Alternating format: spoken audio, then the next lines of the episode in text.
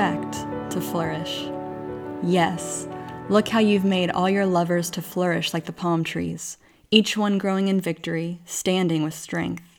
You've transplanted them into your heavenly courtyard, where they are thriving before you.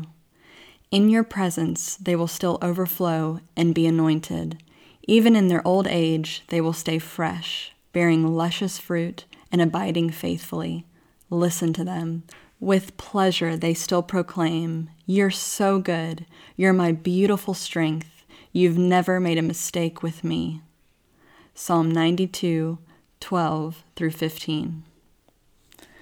After circling the parking lot for the tenth time, I pulled into the only lousy spot I could find, which seemed to be approximately three miles from the building.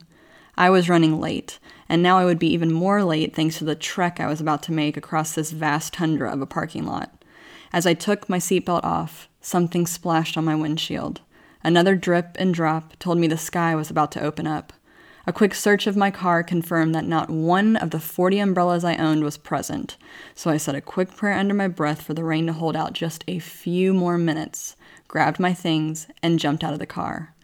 As I shut the door, the cup of coffee I was holding slipped from my grip and tumbled to the ground. Have you ever cried over spilled coffee? I have. I've cried, yelled, and even thrown my hands up towards the heavens and asked, Why me? Picture a full grown, capable woman losing her mind in a public parking lot, seemingly over a spilled cup of coffee. That would be me. If something similar has happened to you before, you know it's never actually about the wasted cup of caffeinated comfort. Usually, it's about the moments that preceded the accident. Perhaps it's bad news you recently received, a fight you're in with someone you love, or a stressful season you're walking through. When life is hard, everything seems hard. Trials and tragedies produce in us a unique sensitivity to both our outer surroundings and our inner worlds. In difficult seasons, every little thing seems to hold deeper meaning. Our world seems to shrink down so small, while the tragedy seems to expand into every corner of our lives. We feel helpless because we feel powerless. And we feel powerless because we think we have no control. And we think we have no control because we believe we have no choice. It's true. We often have no choice about what kind of trials we'll face in this life but we still have a choice. How we choose to steer our sensitivities, our awareness, into alignment with our true identity, purpose, and destiny makes all the difference. In the midst of heartbreak, the spilled coffee is often just the tipping point. It's these kind of small hiccups and bumps in the road that we use as tangible evidence to prove everything is falling apart. But, friend, the spilled coffee is not the word of the Lord over your life. You were made to flourish in every season, even the hard seasons. Jesus said, A thief has only one thing in mind he wants to steal, slaughter, and destroy. But I have come to give you everything in abundance, more than you expect, life in its fullness until you overflow. John 10:10. 10, 10. If you're experiencing loss, the threat of ruin or destruction of any kind, it's not God's plan for you. And it's certainly not your permanent lot in life. Only a devious thief would have such devastating intentions towards you. But Jesus, your Prince of Peace and mighty Redeemer, intends for you to flourish. When you become a follower of Jesus, you're given a brand new identity, a glorious purpose, and a flourishing destiny. Your enemy, Satan, hates you and your freedom. He wants to convince you that your trials and negative circumstances define your identity so you stay captive. And he knows it's easier to believe lies when you're hurting. Sick, broken, rejected, unloved. But Jesus won the ultimate victory so you could identify with him. He defines your true identity and makes way for your flourishing, healed, whole, accepted, loved.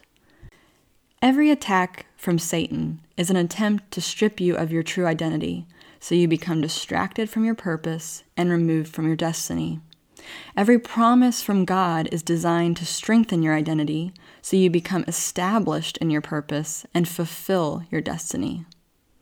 When the coffee spills, set your gaze on God's promises and be quick to reject Satan's lies. How do you know if it's a lie? If it's not good, it's not God. The circumstances surrounding our lives may not always be good, but the goodness of our God remains steadfast. In fact, God is so good that He made sure we were equipped and empowered to flourish in every circumstance. He gave us what we needed to live victoriously at all times. You're not helpless. John 14, 26. But the Helper, the Holy Spirit, whom the Father will send in my name, will teach you all things and bring to your remembrance all I have said to you. You're not powerless or without control. 2 Timothy 1 7 For God gave us a spirit not to fear, but of power and love and self control. You have a choice. John 8:32 For if you embrace the truth, it will release more freedom into your lives. Here's an honest question I recently asked myself. If God is good, why is my life so hard? I had gotten stuck waiting around for ease to prove God's goodness, when instead I should have been pursuing His peace. In this life, we may not always have ease, but we can always have peace. The difference? Chasing after ease will strip you of your courage, the joy of adventure, and any desire to live a big life. Peace, however, especially in the difficulty, will embolden you to fully embrace the abundant life Jesus promised. The good news is we can repent, change our minds in an instant. In the kingdom, receiving happens by believing. Do you want something different? Believe differently. Every invitation, every promise issued by God is accepted by us when we believe it. Beloved, you have been invited to live a flourishing life. Chronic stress is not your destiny. Don't let the negative circumstances steer you into a false identity. When life is hard, become sensitive, extra aware of God's goodness and guidance by putting your full trust in His faithfulness.